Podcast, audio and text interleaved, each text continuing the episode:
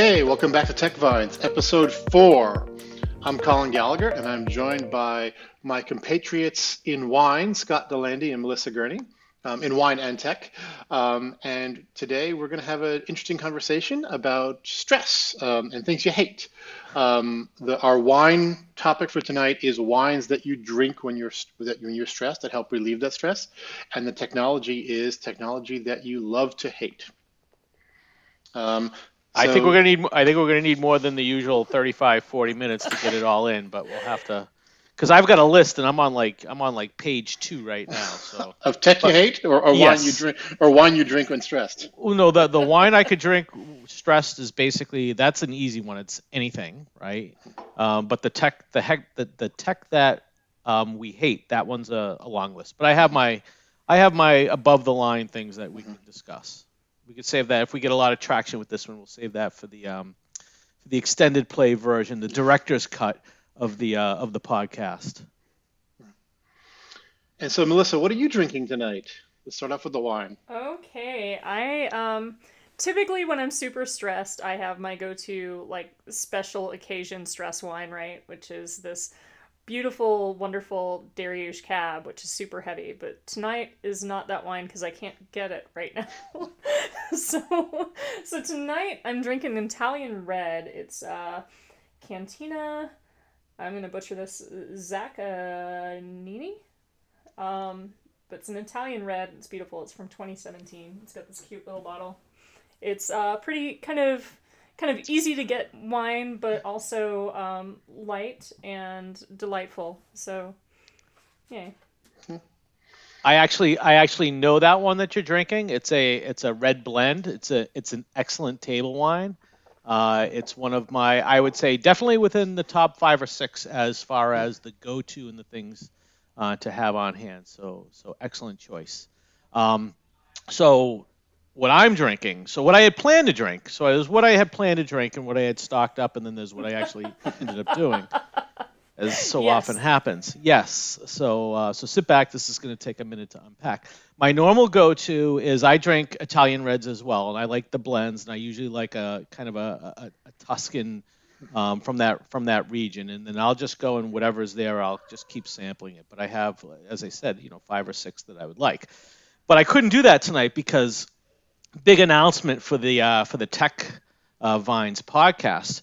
We actually have fans out there, and not only do we what? have fans, we ha- we have fans. I've got two two fan stories here. The first one I'll tell and The second one I'll I'll save for later.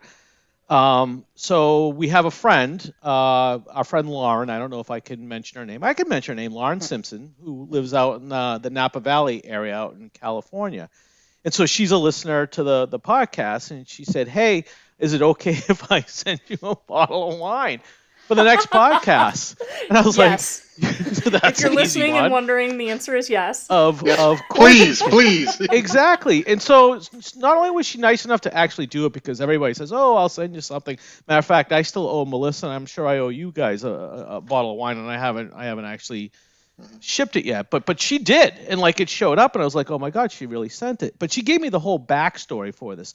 So it is a, uh, a Napa Valley cab, and it's from um, a winery. Uh, the, uh, the the it's like a Napa Valley co-op, and it's outside of like where the main drag is, where all the wineries are. It's in that same area, um, but it's uh, by um, a winery called Fleury, F L E U R Y. Um, and I was doing a little bit of research on it, and it's interesting because the the person that did this was from the San Francisco area, and he was uh, in in technology, as you can imagine, and he worked for a number of software companies, um, but decided, you know, once he had, you know, made enough to um, get out of the daily grind, kind of what Colin was trying to do, and and and um, start making wine, and that's what he's done. So she gets this. Her husband, I guess, is somehow connected uh, to the person that that um, actually makes the wine, and so she sent it in, and I said, sure, I'll I'll I'll give it a mention. But I have to tell you, I was saving it because I I wanted to do it for the podcast, and I just opened it a couple of minutes before we started, and I have to tell you, a plus. It is excellent, yeah. excellent, excellent, excellent stuff. So that's my What's, that's my first fan story. What's the it, flavor profile like? The flavor, it's it's it's it's very fruity.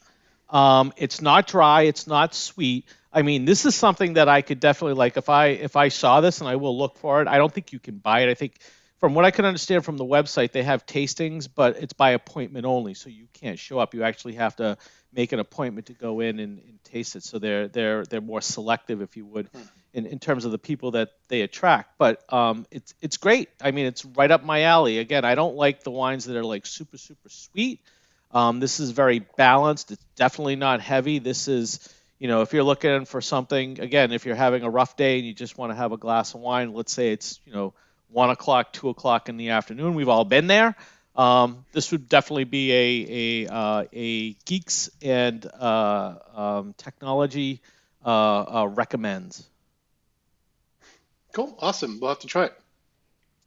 well, maybe Lauren will send some more. Yeah, yeah, yeah. I'll try and have to when when we can travel again, that's um, it'll be yes, hit, hit exactly. I haven't been to I haven't been to that winery, um, so it'll be an interesting trip. Uh, I am drinking. I I decided to go farther north to Sonoma for tonight um, for my go-to. Um, partly because it's one that I always have on hand because I'm a member of the club. Partly because it's damn good.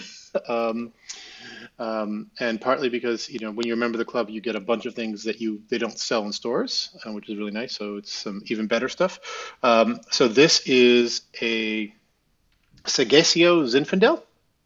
Hmm. Um, and you you can find a couple. They have two or three they push out to retail stores. You can find them there, um, but they're a vineyard that specializes in Zinfandel and they do something like 12 different varieties of Zinfandel from different, you know, from different, sorry, they're a winery that specializes in Zinfandel. They do them from, you know, a bunch of different um, vineyards around the, the region. Um, and I'm a big fan of Zin. Um, I love, you know, everyone knows I love Cab. I love me a big bold red. Um, Zin is, you know, fits in that category, but I also like Zin because it's sort of a, a quintessential American wine. Um, the grape really isn't grown many other places besides here. Um, and I'll give you my wine fact of the day because you know I'm a wine geek. Is that um, the only other place that Zin is grown uh, in any numbers is in Italy, where it is known as Primitivo. Hmm. Um, so it's the exact same grape, um, and there was some dispute about whether it was the same or not because it had sort of evolved a little bit in in the Americas, and um, they proved it through genetic testing that it was related to Primitivo. But they're both, um, but they're both offshoots of a grape that was that was grown and raised in Hungary, I believe, um, in very small areas, and so it spread to Italy, and there took over. It was planted and, and harvested as Primitivo, and it was also spread to the U.S. and, and California as Zinfandel. So, um, for a while, it was believed that it was an American um, uh, grape, which is not necessarily true, but um, it certainly is you know uniquely grown here. So I love it um, for that reason. It's nice. It's it's it's hardy. It's red. It's deep, um, and there are a couple different blends they have. There's one that I'm waiting to open. I'll I'll save it for maybe our tenth episode. Um, they have a special blend they call Venom. which from and it comes it comes in a gorgeous black label with a copper V, like almost like a dagger on it. So from a marketing point of view, I love it. Um, so I have two bottles here sitting here that I'm going to save for a special occasion and open. Where do you? Can I ask a question? I, I, yeah. I, know we don't have sponsors yet, but I know we're headed in that direction. Where do you order from? Because I'm sure you're doing this all online, right? Yeah. Well, so one of the reasons I like these guys, Seghesio, is, um, you know, when I used to live in Massachusetts, it was a biatch to get wine shipped to you because of the ridiculous um, Massachusetts blue laws about alcohol. Um, I don't know if they've relaxed them since, but it was, you know, they um, they have. Yes, yes, they have. Well, I know about. I know I was there when the, you know, the they, they relaxed the, the Sunday liquor rules, etc. But for shipping, it was always hard, and there were onerous requirements on on vineyards to ship into Massachusetts. So I don't. That's probably relaxed. Um, but um, Seghesio was one of the only ones who would go through the paperwork required to do it. So I sort of became a fan of theirs um, just for that, that they were willing to, you know, they're not a huge vineyard, they're willing to, to do it um, and, and push it out. And so I sort of stuck with them for over a decade. Actually, I, I, went to the vineyard last year for the first time, and they were like, wow, you've been a member of the club for so freaking long. And so they took us down to this the special tasting room in the cellar that's reserved, and they had charcuterie plates down there and everything else. And so it was really nice to actually be in the wine cellar and do the tasting um, because of because of my, my longevity in the club. So I do that. I'll do um, I'll do a couple other California clubs and have them shipped to a California work address or someone there and pick them up. um, and then I'll do wine.com or, or other ones um, as necessary. But I sort of I tend to like be more. I'll do that as sort of a broad gathering for sort of you know table you know normal table stuff, and then um, I'll do my my clubs and try and get them by hook or by crook. I have um, I have a duckhorn shipment that was shipped this week that's sitting for me in San Francisco that I go got to go pick up. Hmm. Was that through wine.com or did you get that? That was directly from Duckhorn. Yeah. Oh, look at you. Hmm. Well, because I'm a sucker. I, I go to these tastings and, you know, I find something I like, and they're like, "Well, if you sign up for the club, you get a, you get a discount on it." And so, but it's a, it's a it's a way for me to. I'm I'm also lazy, and so I know if for me, I like subscriptions. I like things that get sent to me on a regular basis, where I don't have, you know. And so if I like something, I know it's good. I'm happy to subscribe to it because I know I'll always have some of that, and then, you know, I can save my time and energy for exploring for things that I want to try and, and be different on, and but just know that I'll always have you know a decent set of bottles that I can appreciate and not have that overhead when like you know when I've had a bad week and I like I have and I just want something to relax me. I know hey I've got a couple bottles of Sagaccia, a couple bottles of Peschetti, a couple bottles of Duckhorn, you know life is good. See, see, you're like me, but well, you're you're you're a professional marketer. That's what you do, mm-hmm. right? Yeah. Um, I used to be. I just kind of pretend to do that now. I'm more on the technology side of things. Not as heavy duty as as certainly my my friend Melissa is, but I'm somewhere kind of uh, stuck in the middle. no, well, uh, no, I am in marketing. I'm in the. Legitimately I'm in, I'm in, in, marketing. You're the you're the technical person on the podcast by trade, by title right now. I I am. Uh, I'm on but... the. Uh, I'm in the. I'm on the truthiness side of marketing. About that, we'll just we'll we'll leave sure. it at that. But but it's all about it's all about the user experience, right? It's it's the the product is one thing, and I mean you have to have a good product, but you can get good product like for wine and beer and things like that. But it's it's the it's the whole user experience, right? It's it's what does that feel like? How easy is it? Is there a lot of friction yep. in place? Um, you know, if there's a mistake, how does that get handled? I mean, how easy are they to do business? And and that that to me is you know today and going forward that that's almost as as important. Having a good product is is kind of meets minimum requirements. Yep. You know, um, for a lot of things and and it just becomes you know what what is that user experience? How do you feel? Is it something that, that was a, a, pleasant process? And that's why i'm interested in because i i live close to new hampshire so i'll just go up to the new hampshire liquor store. But like when you go in there they've got anything and everything and it's like really hard because you can get like overwhelmed by what to do and what to what to try.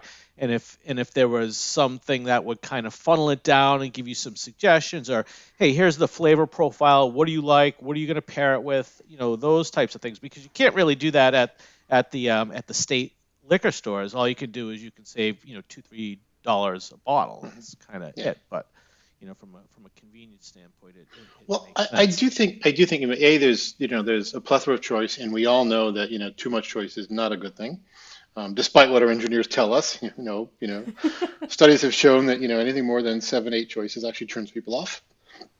Um, but uh, with wine, it's very hard because there is so you know there's so much um, and I'm not saying you know people shouldn't offer lots of varieties of wine because that's you know I, I think that's quite not not true. People should have as many varieties as possible.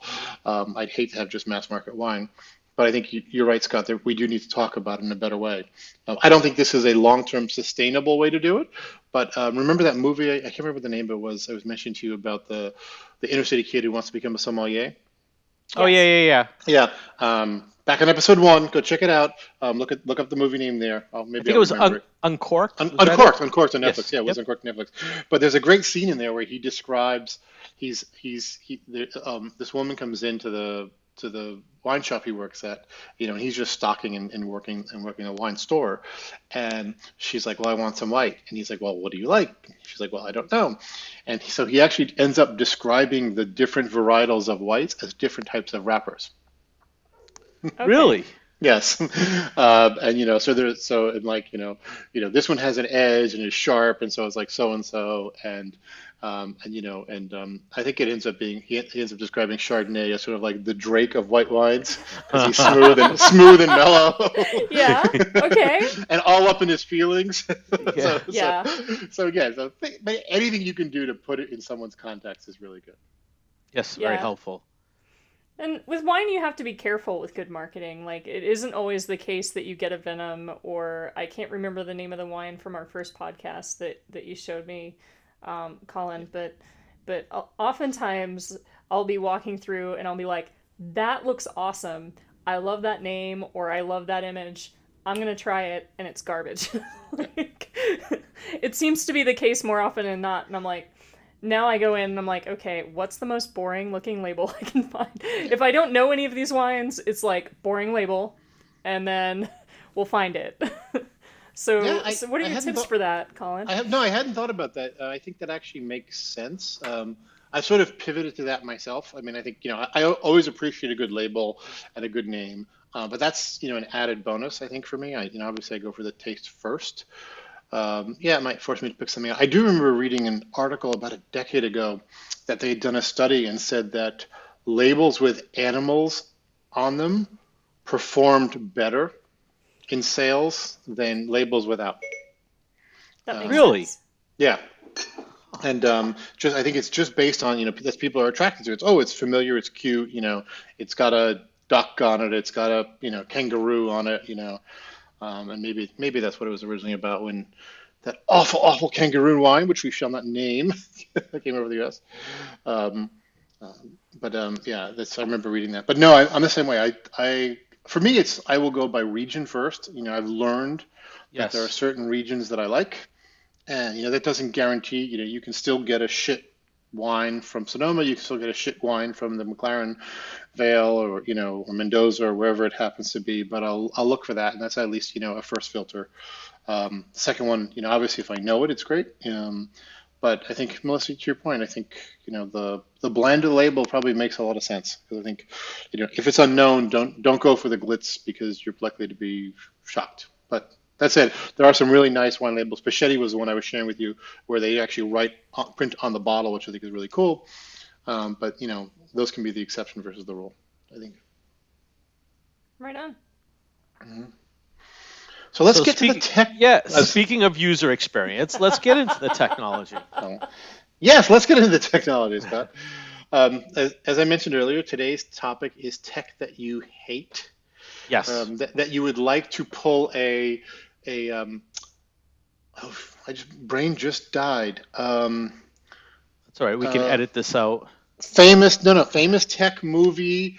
Um, origin office of space. office space. Thank you. There you go. Yes. Thank oh you. yeah, yeah. Yes.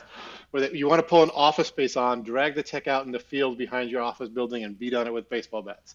The, the, the TPF reports. The TPF reports, yes. the only reason why I remember it was TPF is because that's a mainframe protocol from back in the day. So oh, was it? Remember. Ah. TPF. Yeah. yeah. but it was the it was the printer that they hated. It was the printer yes. that they hated. They, they went out and beat. To Melissa's point, yes. Yes. yes. Yeah. Okay, so I'm gonna go ahead and I'm gonna. Yeah, you have here. the extensive list, Scott. I, I do. I do have the list here. So one of the things that I, I and I and that I I just hate. I hate the embedded GPS systems inside of a car. Okay because they were designed all around just getting it in there and making it work with no no thought to the actual workflow about how you enter in an address or how you actually search for something, right? So so um, a high end car, I won't say what it is, but a very high end car that you know you would think would would be would pay attention to that when you go in, it asks you to first thing it wants is it wants to know what city are you going to, right? So I say Boston, right? And it comes up, and the first thing it asks me is Boston, Kansas, and it's like, why would I be going to Boston, Kansas? First off, who even knew there was a Boston inside of Kansas? A, B, I'm 25 miles from Boston. No, I'm not jumping in the car and going to, to Kansas. I'm going to Boston, Massachusetts, but it's it's the most frustrating thing because it starts with Boston, Kansas, and then you have to tell it Massachusetts, and you just it's just this bizarre workflow, and and so no one uses it. I don't use it. I I use Waze, right? I use the mm-hmm. the, uh, the the app on on the mobile phone because it knows who I am. It remembers where I was. I can, you know, do a simple, easy search. It understands my location. So if I say I'm going to a street, it will give me the the streets that are close enough. So it just seems to have, you know more uh, it, it's more of an intuitive application in terms of, of of knowing where you're going so my my counter my kind of my my my tangential complaint is the whole apple play system right because you know one of the things so we all drive all three of us we drive f-150s right we all have our mm-hmm. have our trucks right so one of the reasons why I waited to get the one that I got is because I wanted to wait until they had the Apple Play because I was like, this is cool. I could just plug my phone in and it'll be just like an extension of my phone. It'll be like, you know, extending my display screen. Everything will look the same. Everything will work the same uh-uh it's not how it works. It's basically it's a toggle switch. You're either you know in in in your phone or you're using this sort of twisted version of we're going to control the things that you can actually access and do through the app and we're going to annoy you because you're either a or b but you can't do both of them and and I remember, you know, when I had brought the car in for for service, you know, whatever it was, just routine service, the the um, the the the manager for the for the dealership, you know, asked me what I like, and it was funny because he hadn't had a lot of experience with the Apple Play and how to get it set up, so we kind of went through it and got it all running. And he asked me, said, well, "What do you think of the Apple Play?" And I said, "Listen, you know what I would do if I were you?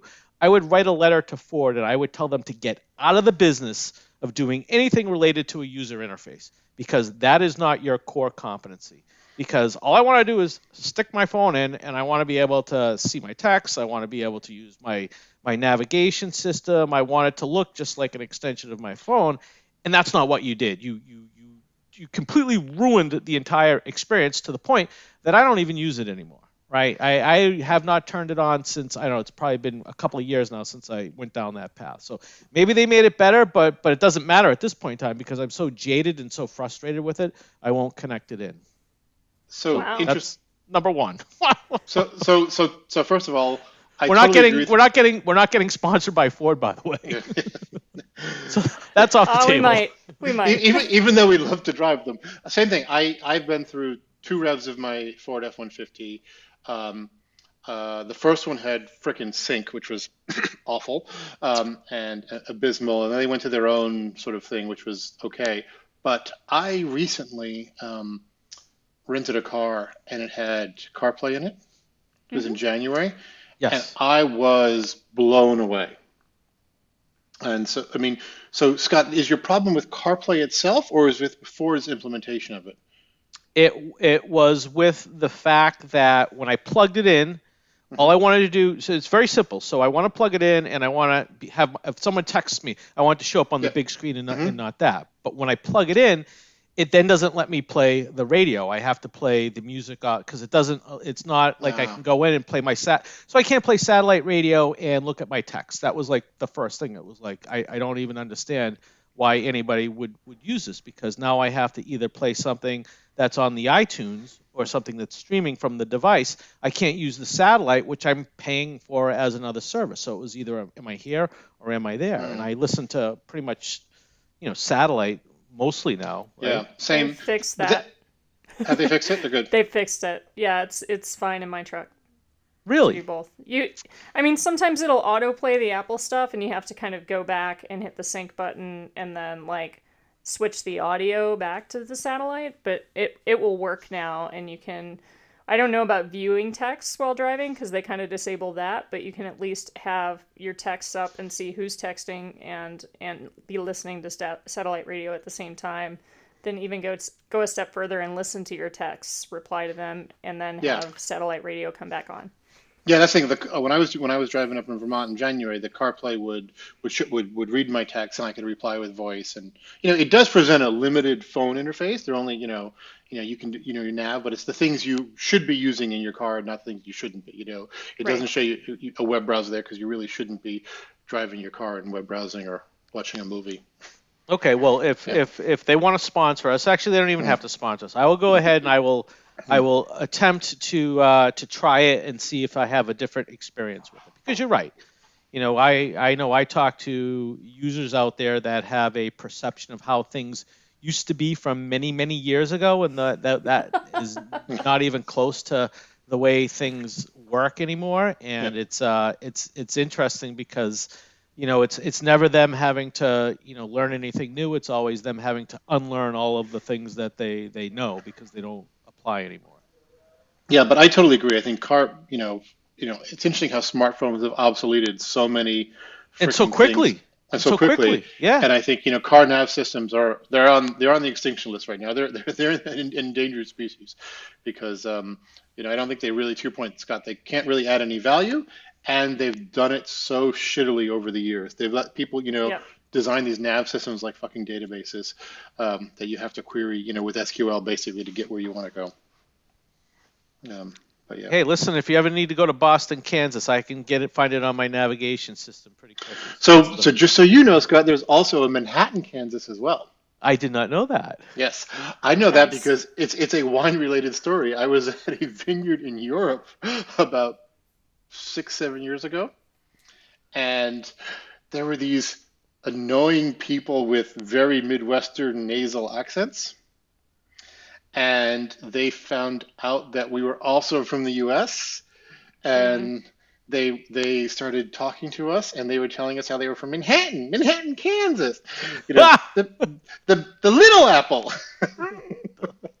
um, and it was an annoying, annoying experience and a reminder of why the rest of the world hates Americans.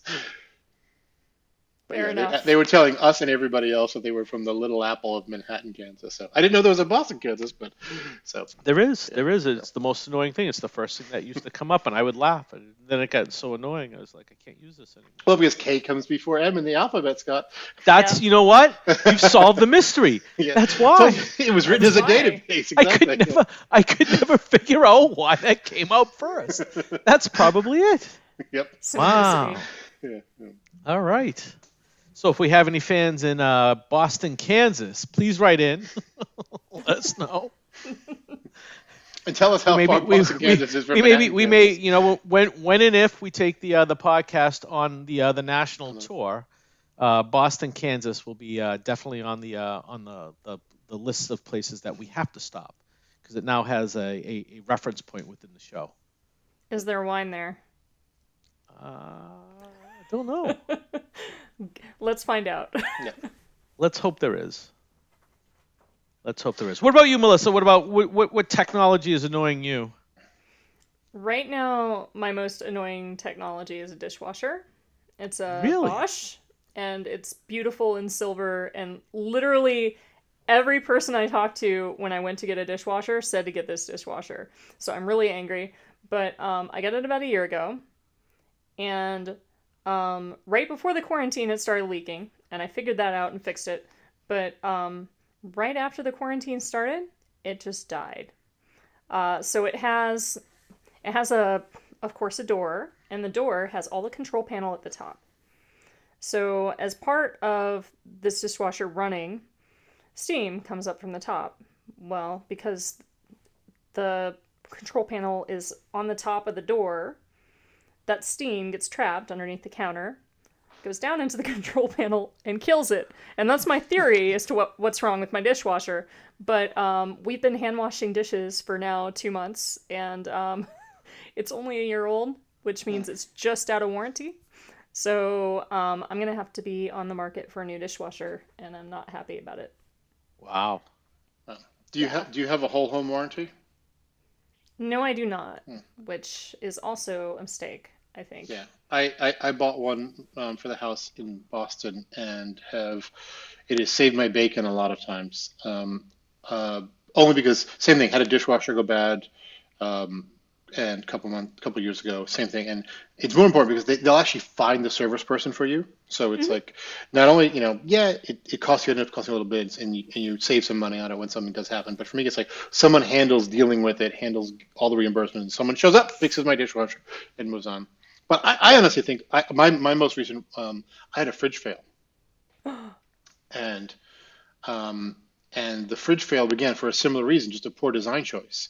Um, The it, the there was a cold spot developing in it, and it would freeze the water pipeline going up the back, and it was just yeah, again like really you'd actually design something where the water pipe is, is, can actually freeze and anyhow, it was it was probably symptom it was symptomatic of something else. They had to replace the control board and everything else. But yeah, You know, you know what's great about that statement is that you said the refrigerator failed. You didn't say it broke. You said it failed.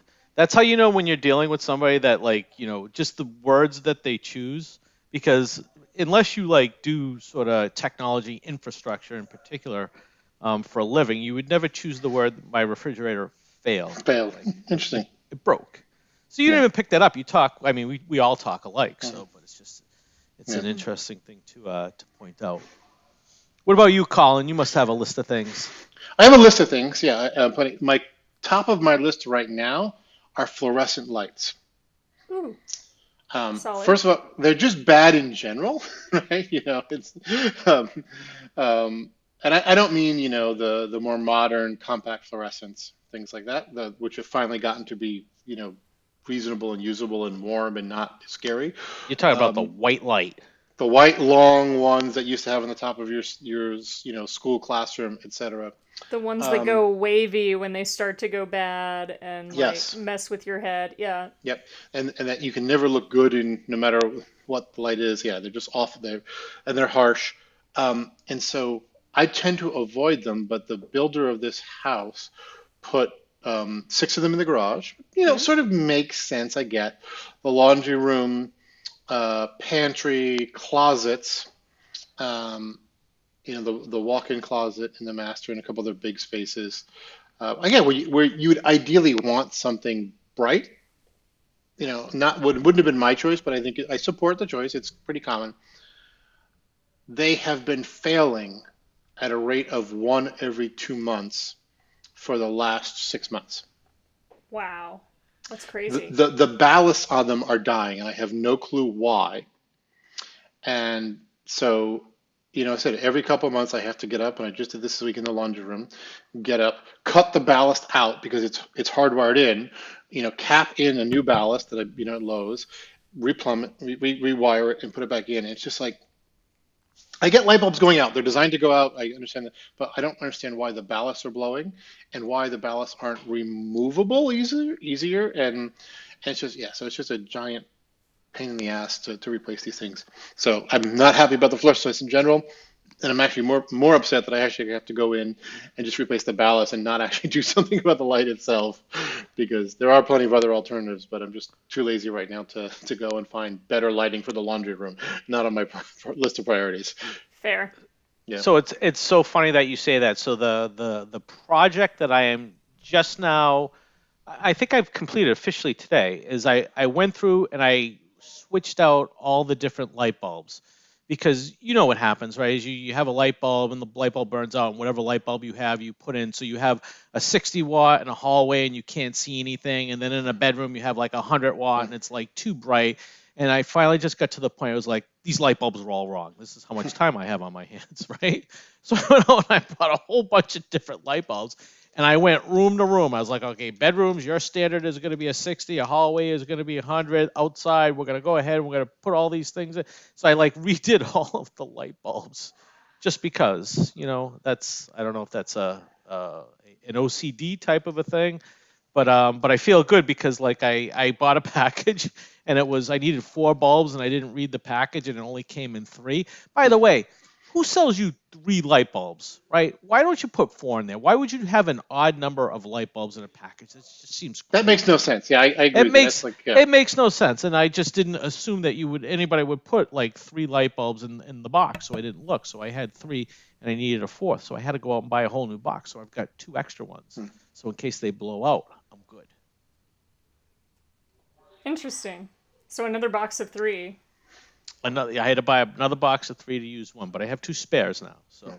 I have nice. uh, yeah, so I'm running uh, dual parity now, so I can I can have two failures You, you have a RAID six lighting system. I have a raid, raid Yes. six, so two failures I, I can survive. So the other thing that irritates me, and I, this is probably gonna offend Colin because I know Colin is such a big fan of of the uh, the Apple ecosystem, but um, so I I, I went uh, I cut the cable right, so I went away from cable. I went all you know in on on just running the um um basically you know internet connected TVs. So I went and I got an Apple TV, and I got it for one room just to just to try it. Right.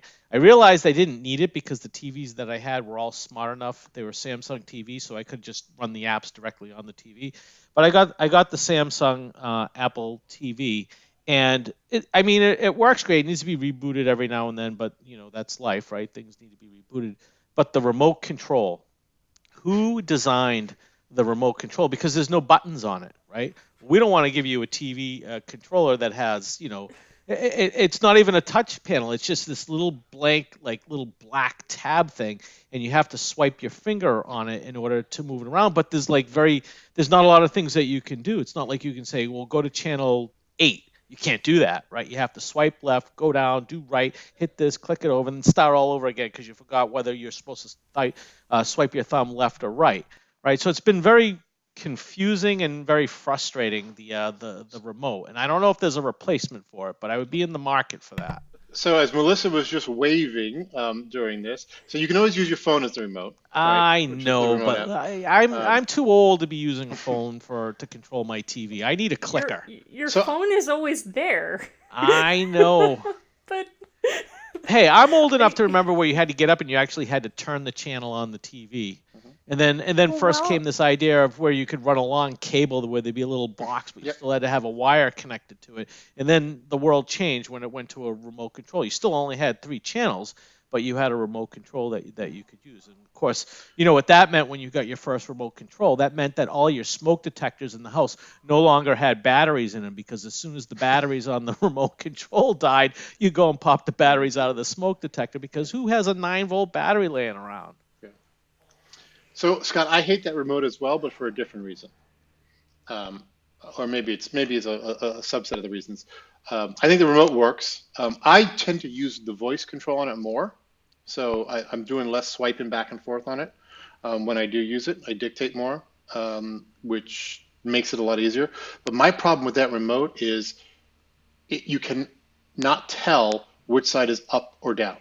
Yes, that's part of yes. the problem. That's I'm totally with you. Yeah. wow. Yeah, yeah. And so, and so, I often, you know, even though I could normally operate it one-handed in the dark, I find I'm I'm tapping or clicking something and it's not doing anything, or because I'm tapping at the bottom, which isn't sensitive at all, or I'm or it's doing something that I don't want because I'm hitting the wrong buttons because I've got it upside down. Yeah. So my problem with that one is it's they they went too, you know, um, form over function with it, and it looks great. Yes. Yes. fantastic. But I just need, you know, I need an easy way when the lights are low that I understand which way is up and which is down so I can flip it. Yeah, I don't need more buttons. I'm, I'm, I'm, I'm i get the Jony Ive. Yes, I, I, subscribe to the Jony Ive minimalist church. Um, I preach of that, but I just need I need some sense of, of which way it, it actually is is in my hand when I touch it. But but here's here's sort of here's thing. the thing. There's there's like simple things. There's no mute button. How do you mute it? There's no way to mute it. I have to I have to tell like I have to tell you know who to mute the TV, and then you know who being the the smart home automation begins with A, and if I call her right now, she's going to shut everything down. But um, but I have to ask you know who to to mute the TV, because I don't know where the button is. I don't know how to mute the TV, so I don't know. We can just call her Voldemort and be good. I don't want to upset her. I mean, she she runs the house now. Beautiful runs the house. So I kind of like it. All right, what else you got? What about what about you, Melissa? What what what other other than the uh, the dishwasher? By the way, I didn't think you were going there with the dishwasher. Like my dishwasher works. The biggest problem is getting someone to actually put the dishes in and take the dishes out. That's more of the problem here in uh, outside of Boston. But I've I've got uh, that down to a science, so that's not an issue. Um, okay. I could go two ways with this. So, con- consumer tech, I hate the Apple Watch. Um, mainly Ooh, because them's started... fighting words. mainly because I started on Fitbit, right? And and what I wanted the Apple Watch for was a functional Fitbit. And my Fitbit would last a year and then croak, and last a year and then croak. And I'm like, in the four years that I've bought four Fitbits to do this my brother has had one Apple Watch, so I'm in. And um, it hides all my data, is what I don't like about it. I have to dig to find my data for for things like the pedometer, for things like um, well, you can see calories burned, but that seems a bit of a swag. But like active, any any kind of activity data, there's it it's mostly hidden. Um, the I'm going for a run, so it's going to measure this. It does give me some data for that, but um, but it's still just not as as good as it was with Fitbit, right? And I think that's part of the problem is is for what I use it for. Um, Fitbit had the um, information display and um, and software down to a science for what I wanted, and maybe it's because I started there. But now it's like, uh, I gotta wear this thing. I gotta charge it every day. I've got to dig to find like sleep numbers and and stuff like that. Um, why can't I just have this information? I know they're selling it to everybody else, right? Not, so... no, that, Apple's not doing that. oh, they are. They're anonymizing no. it, but it's it's out there for people to use, for companies to use, I should say. But but that's that's happening. So it's funny. So I have the I have the Fitbit. So I've always I've never had a, an, an Apple Watch. I've always you know started with the Fitbit and been with that. But just it was last week I think it, it asked me if I wanted to join a heart study, and it said it would start monitoring my heart, and it's using it to basically do a data collection so that they can analyze. Yep. You know, here's my here's my age, here's my weight, here's how many calories I'm burning because it has all this information and it's now measuring my heart. I said, that's a good thing. Like if you're going to collect data from me for something like that, if you're going to use it for something that's actually useful and can help other people, you know, I'm I'm all in. But then it was really weird because you have to go through and you have to do all the consents and yes, you're collecting my data and all this thing. And then it, it, it actually asked me, it said, by the way, if we observe something abnormal with your heart rate and something doesn't look right, is it okay if we notify you? And I'm like, yes please do. If for some reason yes. you find something that I need to know about, you're good to go. You can definitely send me uh, send me an alert. Let me know. But I, I, I thought that was uh, I thought that was kind of cool because you know again you look at the, the data that's being collected and we all know you know it's being sold and you know all of that stuff right. But but to actually use it and to and to do some sort of study and I kind of get why that would be really good data for them to be able to to collect because it's easy for them to kind of you know drill into it and segment it and know exactly you know who well not exactly but but get a lot of rich detail about a particular person and what types of things might might happen based on you know the the um, you know obviously not the genetics piece of that but just the you know age weight you know how often you exercise that sort of stuff. So i thought that was kind of cool yeah build those learning models apple does the same thing they'll notify you um, yeah if if if there's something up with your heart, which is nice. Yeah, what's nice is they actually, Saint Scott, they actually did that as a study originally as well, and now they've opened up broadly, and there've been stories of people who've um, who've gotten notifications of heart arrhythmia and gone to the hospital, and even you know the Apple Watches will now the modern ones will do an EKG for you. Yep. Uh, which is kind of cool. Does. Yeah, um, the new ones. Uh, so Melissa, just on that, I mean, again, I'm I, I I am an Apple fanboy and a little bit of an apologist.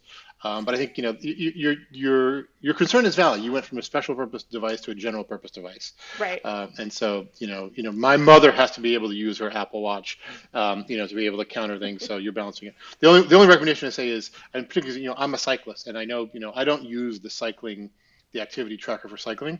I use a dedicated cycling app for that because it gives me much more of the data I need for that type of thing. So you know, for for walking and stuff, because I don't care about steps, I've but you know i'll do that i'll do the the net normal activity thing. But for for cycling or something a special purpose activity i'll use strava or you know um, tra- um, um, runkeeper or something like that.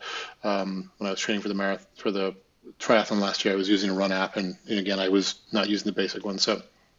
Nice. Yeah. Yeah, that helps. But um i would just say go with that because it's fine um, I was going to say about, something about Fitbit. Um, oh, yeah, same thing. I had a Fitbit. It broke the first time it broke, and you know, I I, uh, I went to the Pebble, and then I went to the Apple Watch. Um, but yeah, actually, my Pebble's around here someplace. I should find it. Mm-hmm. Um, yeah, the piece, other piece of tech that I hate are, and we sort of touched on this earlier, is anything that comes with a battery now. Mm, yes. I don't understand why you don't build in a rechargeable battery to your things, to anything. Um, you know, I've had mice explode in my bag. You know, the batteries have just, you know, whatever whatever the burst in them. I, I probably should know this because we used to deal with this at work. Um, but um, uh, you know, I was just like, why would you ever build something that's not a rechargeable um, battery anymore? It does not make sense. You know, um, I was re- I was replacing sent batteries that were some random size the other day. Um, you know, like they look like a double a triple A but cut in third, and I was like, I was like, just get a real rechargeable battery.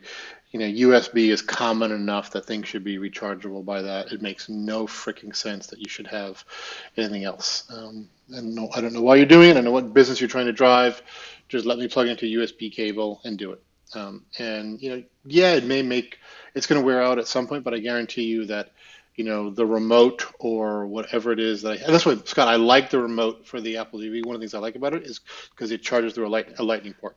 Yes. Um, yep. And I don't have to have an and but you know I have a travel mouse that charges with batteries. I have all these other crazy things. You know this um, my old headset used to take you know take batteries, and this this one now has gone to USB. Thank God. So slowly it's coming around, but um, it's just um, it, you know if I never have to deal with batteries again, and I try to be conscientious. So when somebody dies, I have to recycle them in the proper bin and everything else. You, they don't just take in here. And so I was like, I just want to get away with with disposable batteries. Like make everything rechargeable internally through a USB port. Same, same especially true for the consoles. Oh my god, the consoles. Like all of the console controller batteries. Oh yes, yes, exactly. Oh my god, so yeah. many batteries. That's our biggest battery output, and um, I've been moving the controllers to rechargeable batteries over time, but it's oh my goodness. Yeah, but even then, I did that with I did that with my old generation. I think because the Wii is, um, my Wii controller charges through USB, and I think one of my Xbox um, um, but I but like my old my not the Wii, so the the, the, the Switch, sorry, the, but the Wii, I, I did that with the Wii because I played that. You know, I used to play that with my nephews and stuff, and I switched it, but they they wouldn't hold a charge. They're it just they're yep. even they're as much of a problem as as the regular. I'd rather just buy. I, I gave up on them after a year and went to to to double A's. What do they take? Yeah. Yep, double A's. Yeah. Yeah. All right. So um, there we go. So we, so, yep, we, so we, we covered a lot. Covered we covered a lot. A lot. We, we yeah, we've got a full show. Um, um, I did a half-assed job of hosting this time, but but thank you everybody for tuning in. Um, Scott, so you are up next week picking wine and topic. So okay, uh, yes. Yeah, so I'm I will be uh, I'll be hosting next week. So um, we'll we'll think about a uh, a topic. It's a long weekend this weekend, so hopefully. Yeah um, you guys have some fun plans. Is um, you know not much we too much we can do. Um, well, actually, I shouldn't say that. I I, I know I sent you guys a, a, a picture, but um, so I, again, I live close to New Hampshire, so New Hampshire has begun reducing uh, or um, eliminating some of the restrictions around um, what you can do during the um, um, stay at home. So they they started opening up some of the uh, the restaurants in some of the towns. So I was able to get out earlier this week. Uh, it's outdoor dining, but uh, you can sit outside. It was a relatively nice day. And uh, I'm proud to report I did finally get that Manhattan, and it was excellent. I, uh, I had more than one, truth be told, but um, very tasty. So I'm, I'm extremely encouraged that things are starting to kind of move into a, a somewhat normal direction. Obviously, the, it, it'll be a while before we get back to you know anything that that like it used to be but but it, it's good to see things kind of kind of moving that way. So um, so that that's good. But for so we'll think about um, we'll, we'll come up with a good topic for uh for for next week. But the wine so i did put some thought into this. So i um i had a um i had a customer call earlier this week and it was a uh, it was a, a customer based out of argentina and you know when the when the call started up there were you know a few folks that were uh, on the phone that I that I had met right? Or actually on the on the Zoom that, that I had met and we were waiting for some of the other people to, to come up. And then and then one of the people said hey how come uh, on your podcast you guys never do any South African South American wine? And I was like what are you talking about? He says your your your your technology and wine podcast I said, "You know about that?" He's like, "Yeah, yeah. I listened to the episodes. They're they're they're, they're pretty good." And I was like, "Really?" He's like, "Yeah." I said, "Okay." So next time we do one, we will feature South American wine red because we oh did because Yes. awesome. So we, awesome. we I know what I'm doing. I know what All I'm right. doing. Okay. I know good. what I'm good. doing too. I love Argentinian wine, especially. Okay. So yes. Yes. Yes. Yes. So he did offer up a. Uh, he said, "I'll send you a bottle." He didn't take my address, so I don't think that bottle's coming anytime soon. So I'll have to do a little bit of research. But um, but that was kind of cool. It was like um, you know, two two people just mentioning that they had listened to the uh to the podcast. We're not we're not pulling quite Joe Rogan numbers yet, right? I don't know if you Oh. guys saw. Yes. but he he's he sold his podcast. He's getting a hundred million a year. For any of the uh, the sponsors that are Yeah. listening, the three of us will work for half of that. We'll we'll only take half, and we'll divide that by three. We'll split that amongst the three of us. So if anybody's interested in sponsoring, uh, yeah. By the way, uh, I the saw some interesting numbers comparing Joe Rogan's, uh, you know, sort of the economics behind his podcasts Mhm. um, with what Howard Stern makes on satellite radio. Okay. And and basically the the TLDR of it was, you know, when Howard Stern's contract comes up, he really should think about moving to a podcast because he could make a crap load more money probably. Nice. given given the Joe Rogan valuation. Wow. Well, I mean, i- i- again, it's all on demand, right? It's, You listen to it when you want to listen to it. Mhm. I mean, it's even though it's it's satellite, so it's a satellite. You have to have a subscription. You have to listen at a particular point in time. And if you have a subscription to the channel, which I do, they're going to replay the same stuff over and over again. So it's like you know, Yeah. uh, again, uh, it's about the uh, the user experience. Okay, so wrapping up, um, so we're going to do wines uh, from uh, South America. We'll come up with a uh, with a fun topic. Uh, Collins, you're, you're, since you're the host, I'll let you close out uh, this episode. No, thanks everybody. Um, see you again next week uh, when we're doing South American wines and technology TBD. Thanks, Scott. Thanks, Melissa. thank you, thank you, thank you. Peace out.